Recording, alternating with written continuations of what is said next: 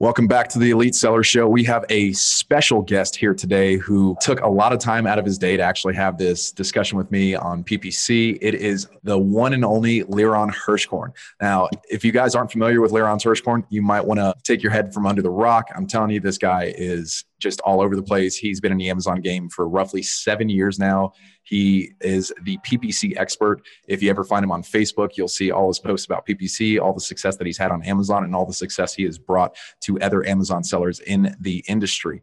And without further ado, we're going to be talking about Amazon advertising in 2021. So I'm going to let Liron Hirschkorn take it off. Awesome. Thank you so much for having me on and can only imagine what this conversation is going to be just based off the few minute discussion that, that we had uh, prior and su- super excited and thankful to, to be here and to talk about kind of like what's, what's happening currently in the environment with Amazon marketing and, and kind of a little bit more specifically with Amazon advertising. Awesome, man. So let's, let's kick it off. What's going on with Amazon advertising in 2021? Like what are the best strategies? What, what, what do you recommend? Because obviously you're, you're the deferred uh, de facto PPC expert in most circles. I would say, and, th- and thank you. Um, you know, I think there's there's probably a lot of people listening that are on top of their game. You know, I'll share kind of from my perspective what what we've been seeing and.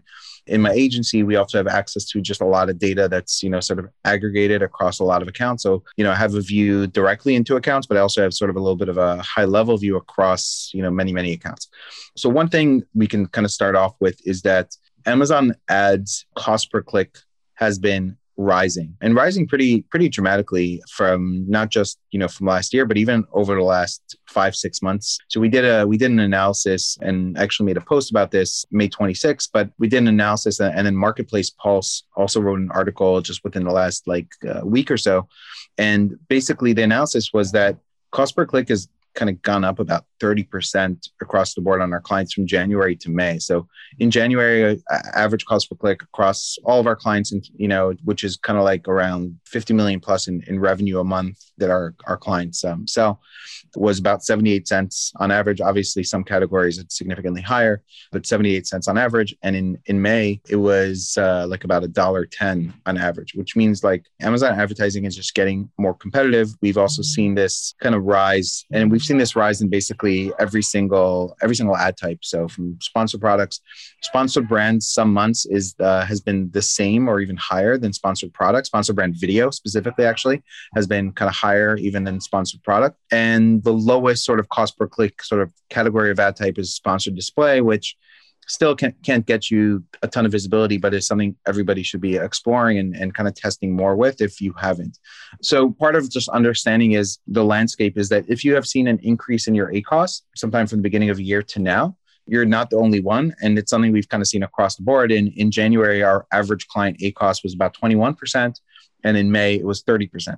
So again, an overall just sort of increase in ACOS. So the question is one, what do you do about it? How do you combat it? And what should you be doing? So the first thing I would say is that this should force you to even be paying more and more attention to your ads and to the optimization of your ads. Because if you're not paying attention, this is going to negatively affect you more. Or if you're not really optimizing bids or increasing them with the with the rise, you're going to just lose visibility, lose impressions. So I think you need to pay a lot more attention to what's going on, as well as making sure that you're maximizing every single ad type that exists that's available to you so that you can shift budgets from where you are getting the best cost per click, from where you are getting the best ACOS. If you're running, you know, uh, sponsored brand headline, sponsored brand video, sponsored display, sponsored product, within sponsored product, auto, manual, ASIN targeting, like all, all the things that are available to you, it also allows you to kind of shift your budgets to where you are getting the best performance. If you're not running them, there's still sellers I speak to every single day that have not run sponsored brand video for, you know, every single product. Um, and, and I want to talk more sort of be beyond that. But one, you should be doing that. Two, you may have seen sort of a decline even in sales since about March. I believe there's a bunch of reasons why that's happening. April and May, I believe, have been kind of like not as good for a lot of sellers. And I think there's a variety of reasons why that's happening. I think the country has opened up more and people are expecting to see kind of the same COVID bump continue, but it's not going to continue you know forever in a sense covid brought more people into e-commerce and more people into amazon and i think amazon last year has gotten 50 million new prime members mm-hmm. so there the, the pool is getting bigger the the pie is getting bigger but also now there's I think somewhat a decline with people sort of leaving the house more. So they're not just home as much more to kind of shop and also shopping more in retail than they were previously. So that's another sort of element that's been happening over the last couple of months. So what should you be doing? So one, you know, some strategies around like just campaign structure and how you should be positioning things. So one thing I see a lot is that people don't have the right campaign structure and segmentation mm-hmm. of, of keywords and, and campaigns. So what does that mean? Well, we see campaigns where people have, you know, 300, 400, 500 keywords in one campaign. Um, it's generally not the right approach. Um, we see campaigns where people have mixed match types in the same campaign uh, or in the same ad group. Generally, not the right approach. We audit a lot of accounts and we're seeing people getting impressions on the, the keywords with the most search volume, but long tail keywords or keywords that haven't gotten impressions, not really maximizing the visibility. And actually, if you focused more on long tail keywords, those are the keywords that are going to cost less on a cost per click basis than the keywords that have the highest search volume that everybody is targeting. So this, mm-hmm. this should be forcing you to look more deeply at your advertising campaigns and how to maximize impressions and visibility across the board. Some things I'd recommend generally is one product could probably use 20, mm-hmm. 25 different campaigns for that particular product. You shouldn't have two or three campaigns on a product. You should have, you know, so, so kind of thinking about how we how we structure things. We'll generally structure, you know, an auto, a manual keyword, and a manual ASIN targeting campaign to start. Within the manual keyword campaign, we will generally segment out ad groups based on broad phrase and exact. However, we would also separate out the keywords that have the highest search volume into their own either single keyword campaigns or three or four keywords in one campaign because the keywords that have the highest search volume are going to take up a lot of your budget if they're mm-hmm. grouped in with all the other keywords and then most of the budget is just going to go to those those high search volume keywords which are also the most expensive keywords. Right and, it's highly sought after keywords so it just makes sense that it's going to eat up a good portion of your budget. Exactly. What's going to happen is it's not going to allow the other keywords to get budget. Now some might say well what if you have a much higher budget?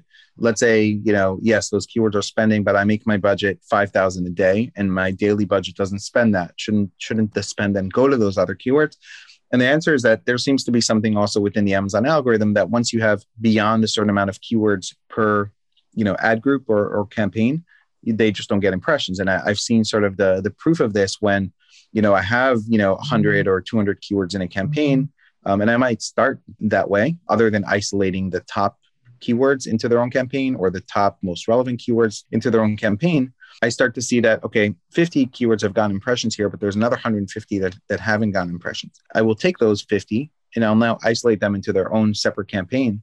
Now suddenly I see that it's getting spent and it's getting sales. And so I've seen the proof where even if you have an unlimited budget, just having too many keywords in one campaign leads to not getting the maximum visibility. And so part of kind of what I do when I manage is I continue to isolate. I might start out with the top five highest search volume keywords in, in, in a similar match type in a campaign together. And as I see the spend shift and the results, I might then take each one and isolate it into its own campaign. I then look at my campaigns and consistently look for all the terms that have not gotten impressions, not just in a recent period, but forever historically. Because part of what we do too is we manage bids. And when a, when a keyword has a high ACOS, we will lower the bid so it's very possible that in the future it stops getting impressions, but that's okay because it wasn't performing where I wanted it to. So I need to look also on a long term basis across all my keywords in a lifetime of a campaign, not just in a seven day period or a 30 day period, but in a lifetime, especially if you're using software to optimize bids. I need to look and see what has never actually gotten visibility since I launched this campaign. And then those keywords, I will move out to another campaign. In that other campaign, I now let that run for a month and I will look at that campaign and see, okay, some have gotten impressions here, but some still have not. Let me take that group now and isolate it into its own campaign. And I continue to get more granular and granular. And I want to do that with ASINs. I want to do that in my sponsored product manual campaign, in keyword target, in uh, product targeting campaigns. And then I want to do this on the sponsored brand side. If I have one sponsored brand video for a product, uh, Amazon actually on the sponsored brand side allows you to hit the copy button and just copy a, everything you have already in that campaign. And so if I have a keyword there that has very high search volume um, and is performing really well, well, maybe I want to move all the other keywords in that campaign out and just let that one run and take budget and move those into separate campaign. Or maybe I want to look at the keywords that have not gotten impressions and I want to isolate them. Same thing with sponsored display. I have a group of 300 targets that I put in. I want to start isolating things that have not gotten impressions, things that are the highest volume ASIN targets that I have there, and really make an intense focus on that, on uh, as well as I would say bid management, optimizing bids up and down, either manually, bulk sheets, manually, or with software, as well as harvesting keywords and search terms and adding those back into your campaigns once you see conversions from auto and, and from broad and phrase match. And we negate in the auto once we add that keyword to the manual because we want to shift kind of spend from auto to manual. Um, I, I made a post this week. I was auditing an account that had 300,000 a month in spend. And yeah, I saw that post. Yeah, and had over 100% ACOS. And they were using a software tool. I don't want to say the name, although some people guessed it in the comments. But their, their top three campaigns that spent like, I don't know, 60, $70,000 in the last 30 days were all auto campaigns. And I said to them, this doesn't make any sense. You know, you have, you have very little control. And so negating and moving, moving from auto to manual. And, and they told me that their, their agency kind of said, you know, we do this so we can harvest new search terms and, and ASINs. But if you start out with great keyword research, right? If you're looking at the top 10 competitors and, and some of the things that Elite Seller, the, the tool allows you to do, right? Look at the top 10 competitors, sort them by this relevancy and search volume. We do top 20, just throwing top it out there. And relevancy and search volume. We don't, we're not going to do shameless plugs about the software. No, no, no. But I mean, that's, that's kind of what you want to do, right? Yeah, I definitely. Mean, more the better. Take top, you know, up to the top 20 and then sort them by relevancy and search volume and you're starting off your manual campaigns, that should already limit, and you negate that in the beginning from the auto, it should already limit the amount of spend your auto gets. And then your auto really is using to discover things that can work that you didn't find or ASINs that you didn't find. But if you didn't start out with that research and you just letting money spend in auto and you're not negating and shifting, then you know you're again you're not maximizing the opportunity. Again, we consistently see an account. I, I looked at an account for a company that spends six hundred thousand a month on ads, and most of the spend was going to one term that had a ton of search volume, you know, in their their their supplement company. Think about if you're selling vitamin D mm-hmm. and they were spending all their money on vitamin D and getting sales, but like their limit, you know, basically their budgets was just like and the campaign structure was that like 90% of their budget went to like vitamin D versus all the other types of keywords related to vitamin D that they have in the campaign, but they're just not getting spent, right? And as a result, their cost per click is higher their ranking gets affected. They're not. So I think this rise in cost per click and increase in ACOS and TACOS for sellers should give you a force you to put a hyper focus on your advertising as well as expansion into all the ad types that are you know that are kind of like available to you. Just to piggyback off of that uh, you mentioned that there's an increase of sellers that are coming into the marketplace but also naturally since the world is opening back up economies are opening back up people are actually going back to the stores that there's actually going to be a pretty significant decline with the amount of sales that most people would actually see on amazon. So i, I beg to ask you like what do you see is being the major contributor to the cost of rising yeah. cost uh, cost per click over time? Is it something on Amazon? Is it uh, did they switch up their advertising platform in a way that nobody got news about it? Is it just a tweak? Is it a bug? I think it's a combination of factors. I wouldn't necessarily say that you're going to see a serious decline, but again, from last year where people were locked up in their house and couldn't go anywhere, you know, we see the numbers for fitness and supplements and stuff that were, were done in you know April and May last year, they're significantly higher than than they were this year. And now people are starting to go out more and travel and and and you know certain products will see an uptick right? Travel products saw a huge like death right? Like mm-hmm.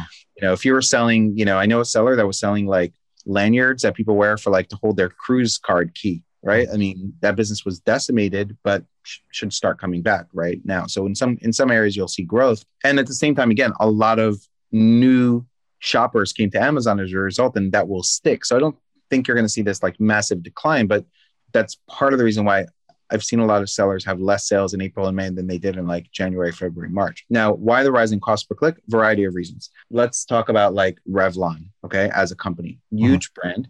Majority of their sales was through brick and mortar prior to COVID, right? And, and probably still today. They were spending probably a ton of money on end caps and, and a whole bunch of stuff in retail. Well, retail kind of took a major hit.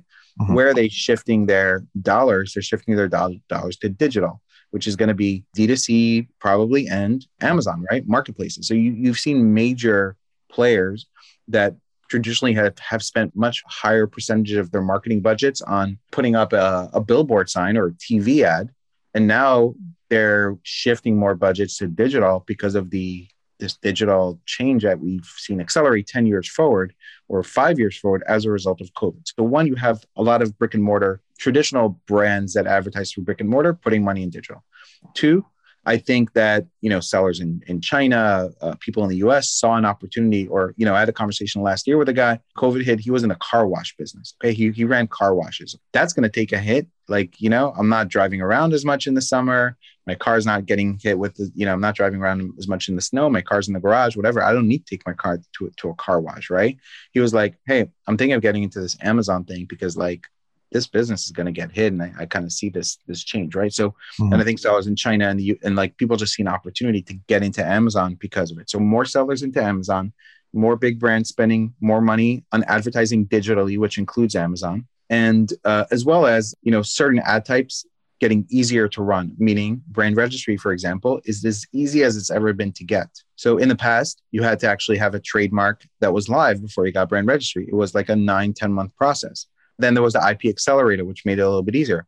Uh, you had to go through that program. Now you don't even need to go through that program. You could just put in a pending USPTO number uh, for, for in the US, and even if you just applied for your trademark and it's not live and you just applied, you can get brand registry, which means you now have access to sponsor brand video, to sponsor brand headline, to sponsor display ads. So mm-hmm. more people are just getting easier access also to ad types that were previously a little bit, was a little bit more friction to get access to those ad types. And this combination of COVID, new sellers, big brands, and easier access to ad types, as well as more less organic placements on page one on Amazon, right?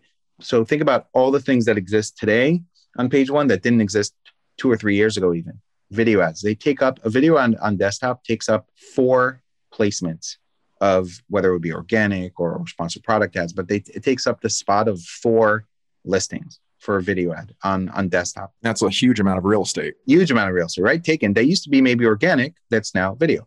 You have today things like editorial recommendations. Again, it's not an ad, but it's taking up the space of organic. Uh, yeah, it's fighting for that top spot on, on page one because even when you do a search on Amazon, obviously you're seeing your sponsored, you're seeing your editorial recommendations, and it's just pushing down the organic listings. And then you start getting into what would naturally appear on Amazon. What I would right. actually have to ask you is with this rising cost per click, would you say since the seasonality of products have changed with COVID, are you seeing that the rising cost per click is actually only category specific or is it just across the board? I believe it's across the board. And yeah, obviously some categories categories probably different than others. One of the things we want to start doing now is actually breaking down that data by by category so we can see.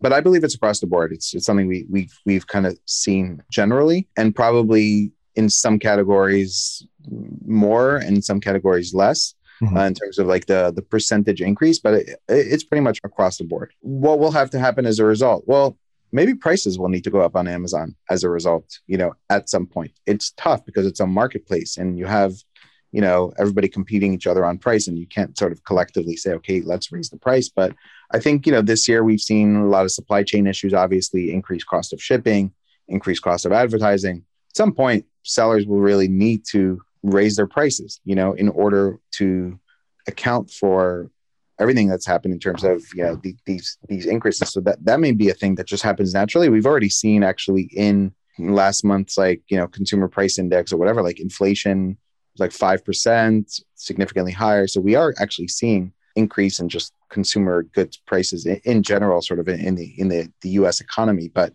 that may be a thing that will have to happen in order for sellers to have to have the margins sort of back that they had. But again, I feel like for the most part, in a lot of brands also have room for improvement. Mm-hmm. And that means if you take what you have and you optimize it better, and that not just the PPC side too, right? That's your listings, your conversion rate. If your conversion rate goes from 15% to 20% on the same traffic, you know, that that's a huge win, right? So you really need to be focused on obviously trying to optimize every part of your business because things are getting more competitive. The other thing I would I would add to to maybe part of this equation is the rise of aggregators. Who can afford to spend more money on a product launch? You or Thrasio. Giant right? company, obviously. Yeah. So what's happened in the marketplace too in the last year, year and a half is hundred companies that have raised five or six billion dollars that's coming into Amazon. And they are, I think a lot of them are, and because of their investors, and and you know, I've had conversations with them about this, they are very focused on profits and they have to show profits in order to, you know, for, for their investors.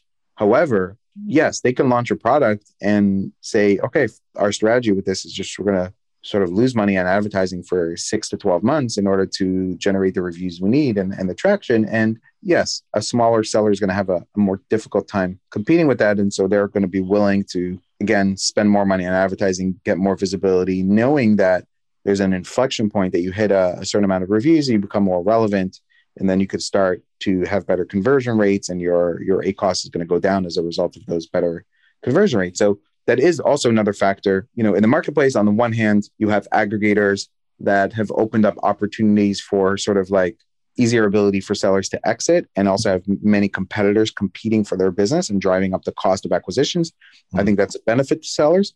On the other hand, the competition has gotten better. So you need to kind of step up, you know, your game on what you're doing on Amazon because your competitors have gotten more savvy. And you think about today too, right? From when you and I first started in this industry, talking mm-hmm. about 2014 2015 right like we didn't have as much data as we as we had we didn't have elite seller we didn't have tools we didn't have the tools that that gave us such great data we didn't have brand analytics mm-hmm. right we didn't have thinking about another thing talking about this what's new this year there's a search term impression report that's now available sponsor product sponsor brand search term impression everybody should be downloading this report because what this report shows you, and it's in your advertising report, is it actually rank Amazon wants you to fight, right, with other brands.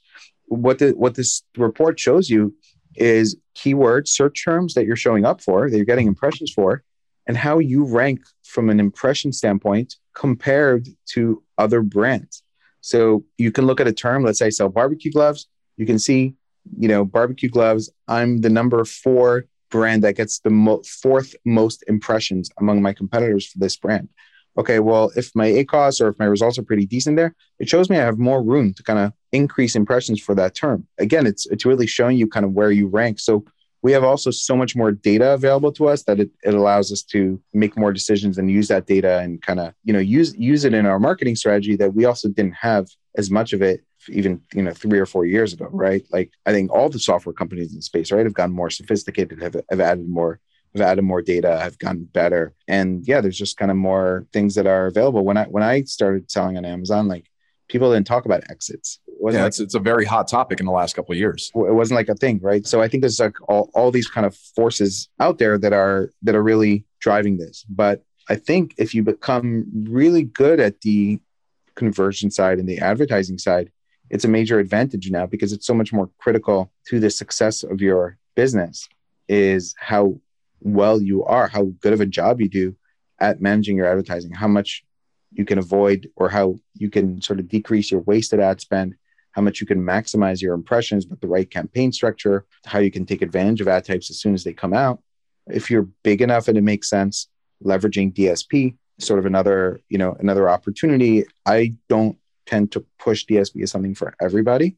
Mm-hmm. But I would say if you are three million at least, or maybe five million a year in sales, it's something you should you should look at. There's a lot of opportunities there. At the same time, some more of those DSP aspects are coming to sponsored display, and mm-hmm. I recommend people test out these things. One thing in sponsored display is if you're a brand that has consumables, you might have something there. Not everybody has it that allows you to target past purchasers, which is good because um, and it, it eliminates subscribe and save audiences, but anyone who has bought your product in the past, except for the last 30 days, it would target them. There's could be some cannibalization of, of organic sales there, are people who might buy anyway and are non-subscribe and save, but so super low ACOS there. In DSP, you could do this on a greater scale with more custom creatives and, and more specific targeting. You can negate people. You can you can target people only who didn't buy for the last 60 days or 90 days. Like you have a lot more control, but you have some of this in sponsored display. You might have this.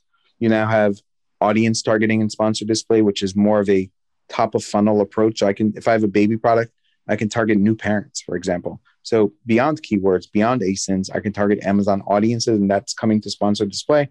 Again, if you're bigger, you might want to leverage DSP for some of this, but realizing that DSP is a combination of like immediate sales as well as sort of longer term brand building.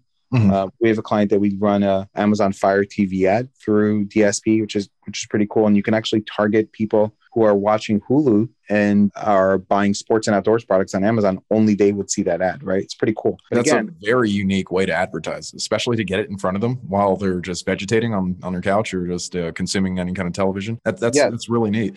I, I, would actually like to ask you this, um, since we're over here on the topic of all these different advertising platforms within Amazon. What are the financial barriers to entry that you often see that would be most beneficial for either newbie sellers, intermediate sellers, advanced sellers, and beyond? Like, which category would you say is the best option for them to actually start advertising in and get the best ROI? Look, the the most competitive categories are going to be supplements, are going to be health and beauty. Beauty products are extremely competitive. Uh, I do believe you need more money today than you needed in the past to have success on Amazon.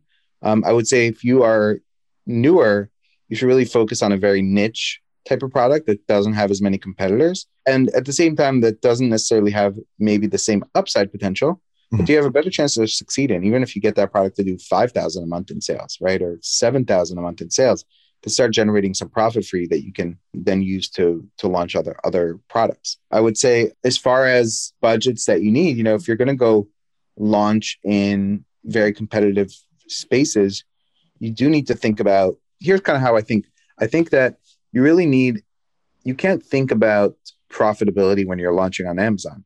You need to think about a few things, you know, and, and depending on really on the on the category and, and the product, but like how can I get to X reviews in the fastest amount of time? Or how do I how can I get to 500 reviews on this product in the fastest amount of time? How can I get to 100 reviews on this product in the fastest amount of time? And it sort of should be your singular focus on a product. Yeah, uh, those benchmarks early on, mm-hmm. because, and not really think about the profitability. It's like how much do I need to spend on ads in order to get to this reviews? How much do I need to spend maybe on launches mm-hmm. in order to rank for some starting maybe long tail keywords that you can compete for? Um, how aggressive do I need to be on my price so I can convert? Don't think about like, okay, where do I need to be on price in the beginning in order to generate X margin? Mm-hmm. I think ultimately you need to be there and be able to get that price. But in the beginning, it's where do I need to price so I get X conversion rate? So testing your price, like, you know, if you have a product that's not a high price product, well, where do I need to price it so I have at least a 10, probably better 15 to 20% conversion rate on this product? Mm-hmm. And toggle your price, your initial starting point there so that you can generate the volume so that you can get the reviews right so that you can leverage things like the insert and the request review button automation mm-hmm. and have more sales coming from your advertising so that you can build up the reviews so that you can become more relevant and be able to become profitable on a, on a product the more competitive the space you choose the more the more competitors there are probably the higher that review count needs to be and probably the sort of more money you need to spend to get there. The you know less competitive of a market then maybe less potential but like less amount of money you need, you need to get there. Somebody i knew from before amazon i had a i ran an insurance agency and somebody that i knew from that space reached out to me like a couple months ago and said hey my insurance business is running pretty much on autopilot. I have about a hundred thousand dollars and i'm thinking of getting into amazon. You know i want to take it seriously. Can you can you do like a coaching call with me kind of give me the land at least i know you and know you're not trying to like sell me something or whatever. Like, give me the real kind of like land. And so I was um, working with him and trying to help him see how I look for product opportunities, etc. And like, actually, during the call, I found a product that you know people are generating you know 10 20 30 thousand dollars in sales on on page one that had like a lot of people on the, the first page had like less than 100 and 200 reviews and it's possible for someone to enter that market and compete the only thing with that product is the average selling price was like 150 to 250 which means you're going to need some more money for inventory to enter, you know, to enter into that market, right? If I'm going to get, you know, a thousand units and it's going to cost me 50 bucks, that's 50 grand, right? Or even if I'm going to get 500 units, that's 25,000 just in inventory. I need to have something for my second order, which I'll need to place before I run out of stock on my first order. I need advertising. I need to set up my listings properly, etc. But like, I think there's still exist great opportunities if you're you know diligent in terms of like you know looking for looking for products or you would just recognize that you need to spend a certain amount of money to generate sales. And the name of the game on on amazon is really having enough reviews to become relevant unless you're doing something that's totally you know inventive and very different from you know other products that are on the market. But I, obviously you should be thinking about how how you can also differentiate because then you're being less compared to on just a review or apples to apples basis, right? Right. You're not another Me Too product, right? That just you know came off fresh off the boat with just a slight palette swap and a name change from a different from the same company and just taking up space on, on, on uh, taking up real estate on page one. What I think is, uh, but by uh, the way, it's still possible to do that. It mm-hmm. just requires it will require more money than if you differentiate something and do it in a way that people really like and they're not just comparing or you offer more value they're not just comparing two supplements and they're exactly the same right or just two products that are exactly the same and it's really a price and review kind of thing mm-hmm. you can still bully your way into any market with enough money but if you differentiate and, and you offer more value and and you know you're reading all the all the reviews people are writing and mm-hmm. seeing what people like people don't like and putting thought into the product that you create then yeah it'll it'll also be easier to come in and and uh, and compete but you're still going to have to have enough social proof for people to consider you in the first place. And so to me, that's something that where you should be really focused on early on, you know, with a with a product. Is building up the social proof. And obviously I imagine that social proof and new advertising opportunities on Amazon and off Amazon are going to tie into your general success on Amazon long term. So, speaking of that, I do want to talk to you about the new advertising opportunities that are on Amazon that uh, we definitely uh, have on our list of questions. In, in, your personal opinion, what do you find the most beneficial, advertising on Amazon or bring traffic off of Amazon to Amazon? I would say your conversion rates are going to be better on traffic internally Mm-hmm. I would say that in general, my expertise tends to be more more with on Amazon traffic. So maybe I have a bias there. But I will say that, you know, I, I've seen and we're kind of starting to test with some clients driving Google ads into Amazon mm-hmm. um, and outside traffic. I think that's more helpful in terms of ranking and pushing the organic side and showing those signals to Amazon as opposed to like ROAS focused, ACOS focused, which I think you're just going to have a higher buying intent when the person is already on the site. So I think you should focus on external once you've dialed in your internal traffic. I wouldn't think that somebody would be recommending you to say, hey, you know what? Hold off on Amazon ads and run Google first, or hold off on Amazon and run Facebook. I think you would do it in combination. I think at launch, mm-hmm. certainly sending signals that you're bringing traffic outside of Amazon into Amazon mm-hmm. is going to be a helpful signal to show the algorithm, like, that that the algorithm favors right traffic from outside Amazon. That if I'm an engineer at Amazon, I'm going to program something that says, hey, if somebody brings us people that aren't even on the site right now into Amazon, that's more valuable, right? Like more valuable than somebody that's already on the site, right? Yeah, because, Amazon's actively very well known. It's a household name. It's been around for such a long time. It's no longer just a bookstore uh, like it was in the golden days. But to bring somebody else from another platform over to Amazon and have them target specifically your product and your keyword is going to be beneficial to you in the long run.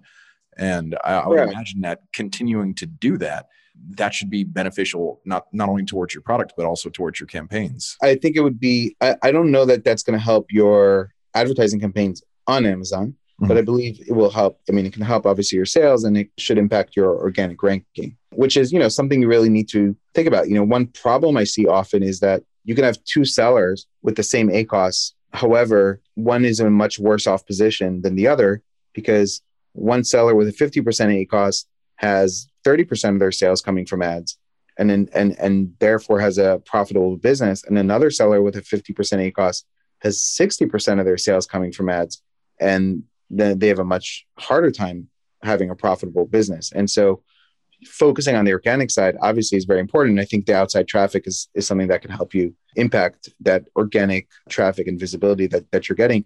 I would say on average I, I, I see kind of like sellers being somewhere in terms of organic, uh, in terms of what a good number is, I would say 60% plus organic or f- at least 55% plus organic, 45 or less or 40 or less ad sales mm-hmm. is kind of where you should be. And if you're on the opposite end of that, then you're in a tough position, especially with the rising cost per click, right? So that's another sort of thing to mitigate that is you should really be focused on having 60% plus of your sales coming organically. And there's some some brands we work with that 80% of their sales are coming organically, especially on consumables where they have subscribe and save, etc. They can also afford that higher ACOS because it's also not a because their TACOS is sort of overall lower, right? So it's sort of not impacting them as much because they're not relying on ads as much as part of the, like the overall their overall sales. And so focusing on the on your conversion rates, focusing on organic ranking, whatever you need to do there, right? I mean, one thing we're doing for for our clients too, a lot less recently, is using the manage experiments feature within Amazon. So if you have brand uh, registry within your brand dashboard, there's something called manage experiments. A lot of sellers are not using this, but we've seen amazing results doing A B testing on titles, especially now we're kind of moving on to, to images, but you could do A B testing on titles, main image, and on A plus content. The big benefit of doing this on Amazon versus sort of doing it yourself, meaning, of course, somebody I could change my title, I can run that for two weeks, then I can then I can compare my results to the previous title and see where I got more sessions and conversions as a result. Mm-hmm. But when you do it within Amazon, Amazon actually takes in real time the audience that's coming and split tests it 50 50 yeah. between the old title and the, and the new title. And you can get this, and you get a lot of data in there. And we see, we see like vast differences in results between one to another, where it's very clear on what the winner is. And then we take that winner and then we A/B test it again. Yeah, between, and it's just constantly optimizing it and getting that almost perfect listing, so that when you actually do have your your ad campaigns going for your own product, you're getting a higher conversion rate. Exactly right. So like again, the, the rising cost per click should also force you to focus more on organic, your conversion rate. The other thing that you, you should be doing too is sort of like iterating on your listing, right? Mm-hmm. So the things, you know, when we see a comment or negative reviews about some kind of issue or, or something with a product, we might, okay, so I had an example. We had a client that had like a magnetic wallet to, to, mm-hmm. to the back of the iPhone. And some people mentioned uh, the magnet's not strong enough, right? In the negative reviews. Well, they went to their manufacturer, they made the magnet stronger. And now we're adding images that say, you know, upgraded, stronger magnet for 2021, right? Type of thing. So we're like, we're iterating the product and we're iterating the images and the A plus content and the things that we do based on the customer reviews and, and the feedback that you're getting. And when, when you look at your returns on why people return and what their comment voice of the customer and what the comments are, you mm-hmm. should also be sort of iterating on your, you know, listing as a result of what's happening and your listing shouldn't be a one and done you know kind of a kind of a thing either so again it's that focus on optimization in all areas of your business that you might be forced to do as a result of like things that are shifting and, and changing but if you proactively do it and get ahead of that then you're, you're going to be ahead, ahead of people that are that haven't still implemented video ads for example right if you implemented yeah. video ads when it came out you had an amazing cost per click and this is one of our best performing, talking about new ad types, new ad types that, that have come out in, in the last year. And, and now, actually, what's happening now is now Amazon allows you to target products, ASINs with your video ads. And we've just started in the last couple weeks to see videos showing up on product detail pages. Okay, so I'd highly recommend you go in and sort of add these ASINs now, add ASIN targeting to your video campaigns, set up separate campaigns for ASIN targeting, because you're going to see more and more um, now in the in the bottom section of sponsored uh, of sponsored brands where they show up on detail pages in the middle one there recently we've seen show a video there actually. Again if you're if you're not you know if you're not doing that you should really be running video ads. You should be targeting asins that's that's something that's going to be the next thing is really mm-hmm. video ads on product detail pages. And uh, i think it's something that you should really be focused on and you don't you shouldn't need crazy budgets to create these videos. We've done slideshow videos from images of a product in a, in a software we use like Biteable to do that. It's a software that allows you to just take images, add music, and create a video. We also use something called storyblocks.com. Storyblocks allows us to create a video that's a little bit more interactive. So we actually are taking like video stock footage mm-hmm. with along with images of the product to make it a little bit more interactive. So if I have a pet supplement, you know, I have an image of the pet supplement and I have a dog, generic dog, right? Like stock mm-hmm. footage of the dog running down happy, right? Creates a little bit more interactive video that again you know, we, we charge like 200 bucks to create that video, right? You can have any VA that has some skills created for you. And it, it takes in a few hours, you can create this video that mm-hmm. you don't need to actually shoot and produce. And you don't need to spend a thousand, two thousand dollars on, on video to create it for every single one of your products. Um, I, I see the future of Amazon posts having video and, and more content there, right? Again, so one of those other things, additional things that you should be doing and thinking about. And what we do with Amazon posts is we try not to just feature a product because you want to get followers. So another thing that's coming is the mm-hmm. ability to have followers in your storefront and on posts and the ability to send launch communication about new product launches to those followers. It's already on vendor, and I believe it's it's coming to Seller Central. It's uh, almost like Amazon's turning into just this monolith of a platform that's semi social media uh, platform to. with a with a giant uh, search algorithm and, and products that are just constantly being advertised.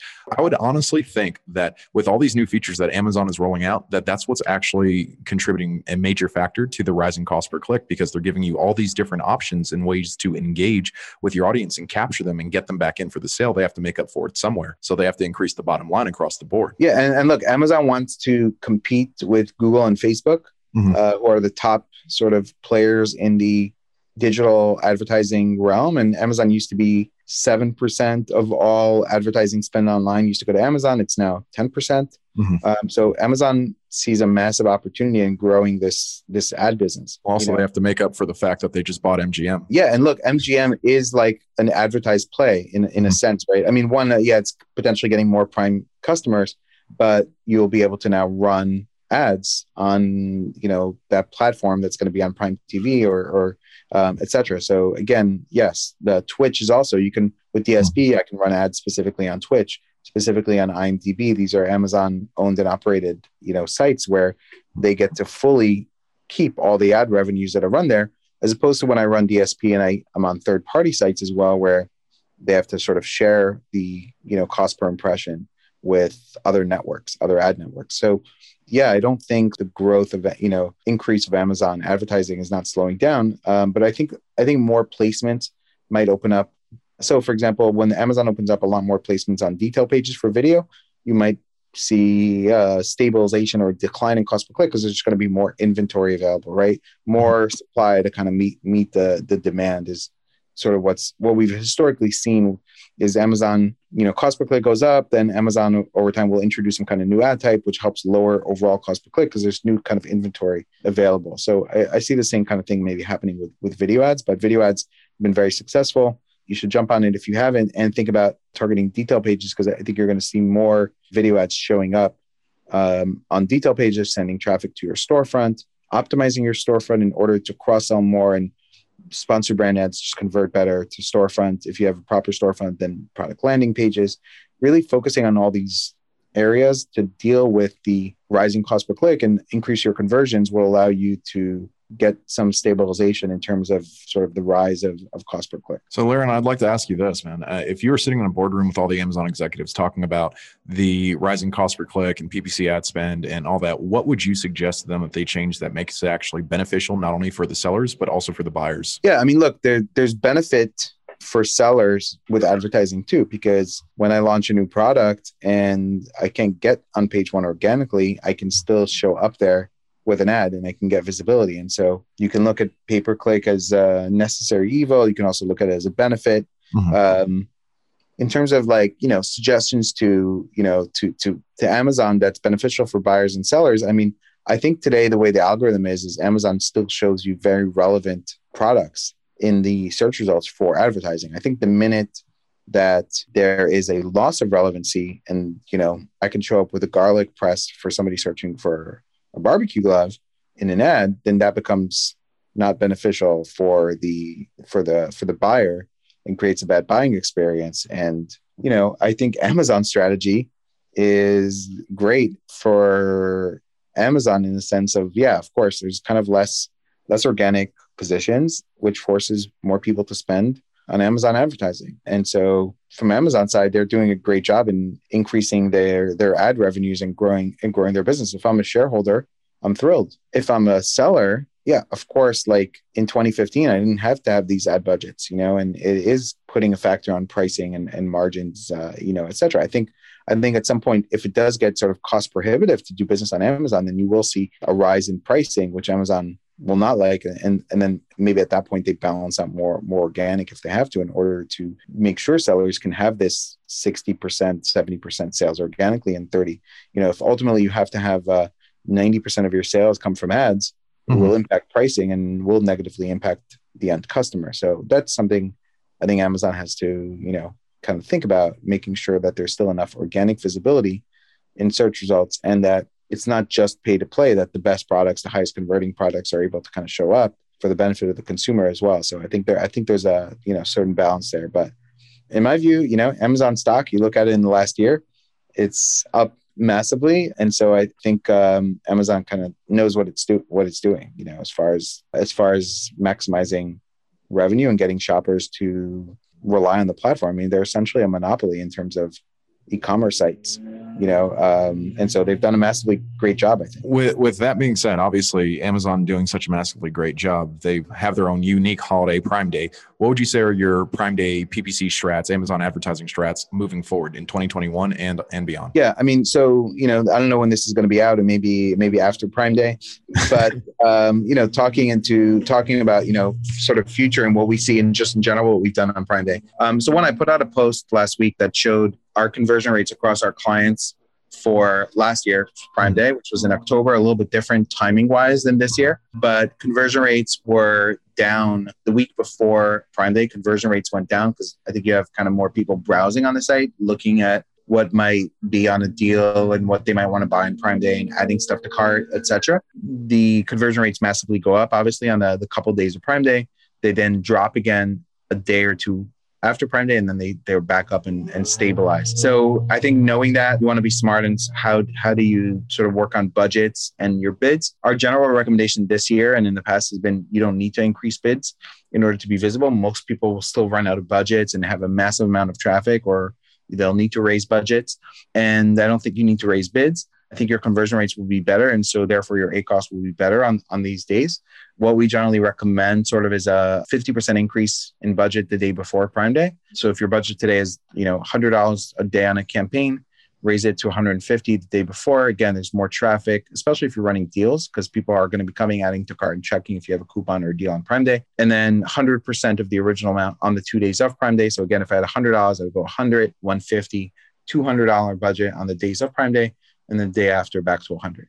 Um, so we're kind of generally just you know recommending increasing budgets to deal with the increased amount of traffic that is you know on the site you know around Prime Day. Obviously, there's other things you could do um, like there's big brands that actually optimize their storefront that will a week before prime day will have like a coming soon on their on their banner and like showing all their prime day deals that are coming soon on their homepage and, and shift some things for for it but generally you know we're we're more sort of managing the increased traffic that's coming. And again, we don't believe that you need to increase bids in order to show up. Mm-hmm. You know, Amazon will send emails out and make those recommendations. Again, Amazon is driving Amazon revenue, but we don't we don't think that we, we haven't seen the need to kind of increase bids and we'll see if that's the case again this year. But uh, I, I don't think that you have to increase bids, and actually, you'll see a better ACOS on the days of Prime Day because of the increased conversion rate. So it's just just a great opportunity to you know, drive more sales, drive traffic to your storefront, showcase more of your products, utilize inserts to take advantage of the potential email opt-ins that you can get through that time, generate more reviews, you know, kind of accelerate your um, your business. Um, as a result, this year, you know, the week leading up to Prime Day is also the week before Father's Day. So I think on certain products that are sort of Father's Day products, you're not going to see that decrease in conversion rates. You'll see people buying them because you can't, you have to sort of get those products before Father's Day, you know, before which is before Prime Day. Would you say that keeping your budget, uh, increasing your budget up to Prime Day, leading into Father's Day, would be a good strategy overall? Moving in if your products are uh, consistent with that niche. Yeah, I mean, if you had Father's Day products, you probably have more traffic this week, and mm-hmm. you probably do need to increase your budget earlier than you would if you're not don't have Father's Day products because yes, there's just more traffic likely it's likely your your campaigns could be running out of budgets and if they are would increase budgets for father's day products. Also i mean the other thing to evaluate obviously in all of this and any strategy you put in place for for advertising and for prime day and for for black friday and cyber monday kind of a, kind of a similar thing is do you have do you have the inventory that it makes sense for you to raise your budgets? Mm-hmm. or do you want to maximize profitability or kind of like what is the focus? You know i was kind of talking assuming you have enough inventory, you would want to raise your budgets. But certainly that has to be a factor, especially this year when people have been just having more, you know, inventory issues. And our final talking point, let's talk about Amazon mindset. Obviously, you've been in the game for such a long time, and you've you've had your fair share of ups and downs, and so have I in, in this industry. And what would you say is is the best way to go about being an entrepreneur in 2021, and then also establishing your business and growing your not only yourself but your business overall? Yeah. So I think, and yeah, you know, I would say like, yeah, I've I started selling on Amazon in December 2014, so it's now you know six, seven years, which I guess in the Amazon world is like 50 years, maybe in, in another industry. Traditionally, it's sort of like, you know, not such a long period of time, but like this industry changes so much and has evolved so much that, that it is a, a good amount of time. I would say that, you know, you are kind of your, your business, right? That you are the engine that is driving the business. So the better you are, the better your business will be, which you know, to me, I think having, especially as an entrepreneur, as a business owner, like if there's one thing that's guaranteed is you're going to face problems and challenges. And in fact, solving problems is kind of what you do as an entrepreneur. Developing a product is to solve a problem, right? Like everything you're doing is to kind of deal with problems. And so the better you are sort of recognizing that it's, this comes with the job, right? Challenges come with the job. The challenges are there to push you to grow and you should kind of embrace the challenges. And you you need to kind of understand yeah the, the challenges are there to, to push me to the next level.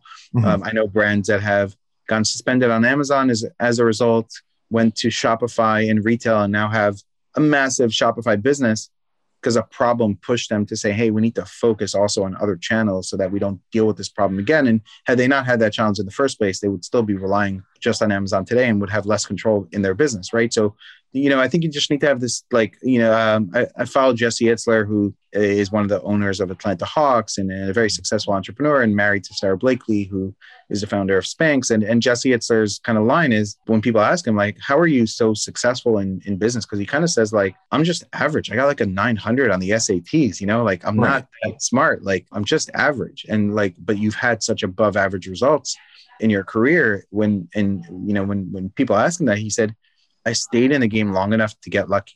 You know, you try one thing, it fails. You try another thing. You know, he said the first time um, he he had a company called Marquis Jet, and they initially went into want to kind of uh, they had this idea. The the story is that he ended up through business somehow. He was like he he actually ended up recording a song that got played for the New York Knicks played a song called "Go New York Go." Um, that they still play today. He actually was the one who put it together, and he ended up on kind of like a private jet and with his friend, he was like, wow, like people live like this, people travel on private jets. And he learned about this concept of like partial like ownership, right? That you could pay like 25,000 a year and kind of use that towards like private flights. And he was like, wow, that's a really cool concept. Let's develop. There's only one thing. They didn't have any planes. Mm-hmm. And so they went to NetJets and uh, it was a company, uh, Warren Buffett's company. And they went to see if like, okay, they could sort of lease or utilize their jets and sort of this business. And they got kicked out of the of the of the of the meeting you know? Mm-hmm. and a few years later they ended up selling their company to netjets right? And so like they didn't stop. They didn't say no. They didn't uh, give up on your dream. they didn't give up on dream. He talks about like okay we need to get to some like really like rich people. Like how are we going to get them there? So they flew out and they said okay we're going to go to this. It was just starting out this thing called ted talks right? Where all these like very you know the, the tickets are very expensive to kind of go and, and it, it's a high price and they're going to get in but like they try to like sneak into the conference and like meet all these really successful people and they realized when they got there there was like two levels of like badges and and the security they had to go through to get in. So they set up shop and like they realized in the breaks of the talks everybody went across the street to this coffee store. They, they went to the coffee store in the morning before and they bought out all the muffins okay? Yeah. That were available okay so somebody went and said, so they're sitting at a table literally with all the muffins that they bought. They, they bought out the muffins. This guy goes up and says, Hey, I'd like to have a coffee and a muffin. They're like, Sorry, we're out of muffin. They're like, Hey, sir, you know what? Sit with me here uh, I'll give you, uh, you can, you can, have a muffin. You know, I have one. And they got their credentials. I remember hearing about this on, on Tom Bilyeu's podcast, like a long time ago. So yes. this is actually a pretty, this is a, a perfect story about uh, finding a, a, solution to a problem that you have by being adaptive and being persistent. Yeah. And so, that guy that he sat with there became one of his first clients at Marquis Jets and a guy who referred him and opened up sort of all these other people that he knew in his network that became clients and built up this company because he was persistent enough to say i'm going to go there and i'm going to meet these people. And i don't know how i'm going to do it. When i got there i have this challenge with with the badges. I'm going to set up stuff like just like yeah innovative and an attitude of just not willing to give up and that is the kind of mindset you need to have i mean selling on amazon is a a blessing and a curse, right? You have this massive traffic opportunity and massive opportunity to sell and then create a business and, and exit the business. But it's a headache and it's a grind and it's a challenge. And you have to deal with a lot of like your product getting taken down. And if you don't have the mindset that like, I'm going to have to deal with like that, like, yes, the challenges are going to be there, but I'm going to push through because that's what entrepreneurs do, then you're not going to make it. And the tactics and everything else to me is secondary. You need to know all that stuff. But if you give up the first time you have a failed product or the first time Amazon suspends you, then you're doomed to fail. And I, I think you need to kind of go in with that mindset that you know you're going to be successful and then go in with the certainty and, and even like your mindset around like launching products right mm-hmm. are you going to order 100 units because you're not sure or are you going to order a thousand units and do it the right way and not go out of stock after you launch and, and say i'm going to have a successful launch and i'm going to do it the right way and i'm going to invest i'm not going to say i'm not going to take the attitude that oh, I'll invest in the great listing after I see the product selling. No, I'm going to invest in great A plus content and make the listing as good as mm-hmm. possible, you know, because I know it's going to work versus people who fail who often think, let me see if it sells a little bit first and then I'll make A plus content. Well, you're you're selling yourself short then. You're not going to sell well. Yeah, so it's one foot in, one foot out instead of just diving into the end of the pool and just going into the deep end. Yeah, you kind of have to go with that certainty in order to to have success. And even if you fail, you're going to learn something from it. You just got to get back up if you want to you know have this. And and i would say that it's not for everybody you know? Mm-hmm. if it, eh, i'm not saying you have to be this way but but i think if you want to have success as an entrepreneur you need to have that kind of mindset. Yeah yeah. So i'll, I'll leave off on this final question and then we'll just wrap up who has been the biggest contributing factor in your career in amazon like you you obviously started from your own previous business uh, and then transitioned over to being Amazon. I remember uh, having conversations with you at AMZ Innovate in 2019 and then bumping into you prior, even though you didn't know who I was, but you were already yeah. like semi famous in, in, uh, in, a, in a private group that uh, doesn't exist anymore, Asia Amazon. And, you know, just seeing your contributing success over all these years has been more of a motivation for me to actually keep striving. But who has been the motivation for you that has allowed you to go from where you were then to where you are now and where you will be in the future? I mean, I wouldn't say that it's that there's been sort of like one person mm-hmm. or one thing mm-hmm. that has, first of all, I think you need to be self driven and mm-hmm. self motivated. There isn't anybody external that's going to help you if you're internally not motivated you need you need to be self-driven and self-motivated. Um, somebody asked Elon Musk. People didn't like th- this answer, but like, you know, what advice would you give to entrepreneurs that need some motivation? and you know or like they, they need some motivation or inspiration and he said if you mm-hmm. need inspiration then you shouldn't be an entrepreneur right which is kind of a tough answer right but like an honest answer though it's an honest answer and in some ways yeah you need to be more self-driven than anybody else who's going to help you mm-hmm. but you also do need to build relationships i mean what, i would say that the biggest thing that has helped me is relationships is these mm-hmm. facebook groups where you can go ask questions is going to events and meeting sellers face to face is going to conferences is paying for high level masterminds is buying courses like all of it mm-hmm. has been together collectively helpful. Like you can't, you know, I believe that yes, you're going to be much more successful if you are naturally curious, if you're willing to ask questions, mm-hmm. if you're willing to, yeah, I ask uh, when I went to this like first high, le- high level mastermind I went to, I went to in 2016, I paid $10,000 to go. I asked the most questions of anyone in the room. But like you wanted to get know, value out of your money as well. I want to get value and like I don't feel like there's a stupid or bad question, right? Mm-hmm. Like you, you should be curious you should ask as much questions and you should try to you know learn as much as you can and show other people value and then they're going to show you value in return. So if i just if you go watch like an amazing youtube video or if you listen to this podcast and you go share it with somebody then next time they listen to something they'll share it with you right? And you kind of build these relationships. And I, I would say the biggest thing is really like the networking that happens online and then a lot the networking that happens offline that mm-hmm. was biggest sort of catalyst you know for me i would say people like you know you were in that course with andy slamans he was one of the first people that i took his course you know with with him that was an inspiration people like casey gauss mm-hmm. um, you know like people that put out a lot of great content like brandon young mm-hmm. kevin king you know, just like learning from people that are genuine, that are not just marketing con artists, uh, you know, in a way. Yeah, we won't, um, won't, name any names. you know, yeah, without naming names. And and just like, and honestly, I would say along with that is doing. You mm-hmm. can't just go to the conferences for five years and like wait till you become an expert. You got to learn and do as you go. Taking action along the way is like the best way that you're going to learn. It's that trial by fire approach. You know, you're yeah, I mean, cutting your teeth and you're also learning and networking at the same time. So collectively, you'll make it across the finish line or you have a higher chance of success by taking the experiences that you have and the people that you've met along the way and using that knowledge to leverage yourself in that proper direction. Yeah, absolutely. And, and I think people take different approaches. There's sort of this like ready, aim, fire uh, mm approach, you know, which is a lot of prep, being very precise. And there's the ready, fire, aim, mm you know, launch five products and see and and see which what, what happens, right? Or or kind of like take more action. And to to personally, for me, that I'm more of the ready, fire, aim type and that's kind of been how how I learned by by making mistakes. I, I had a patent. I, I have a patent. I took somebody down. They sued me. Like I mean, I just had stuff that I haven't sort of even publicly really kind of spoken about. But I just learned learned a lot of lessons along the way in, in this in this space um, by and because because I've taken action. Um, and I think that's taking action, networking, building relationships, like the most important things that have helped me along the way. And nobody's going to help you more than you right? Yeah. You need to be your biggest personal. If you're the type of like, eh, you know, I can't do this, blah blah blah, like mindset, you're gonna you're doomed you're doomed to fail.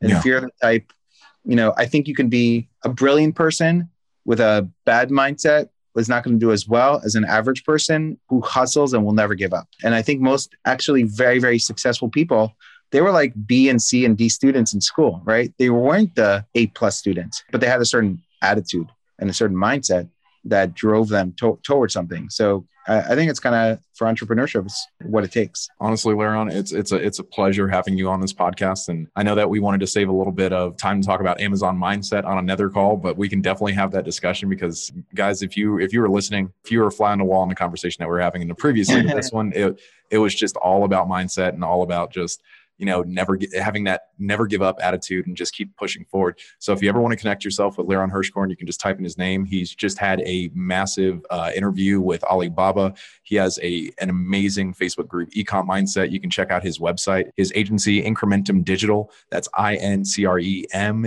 E N T U M Digital right there. You can find him on Instagram at Liran Hirschkorn and on LinkedIn at Liran Hirschkorn.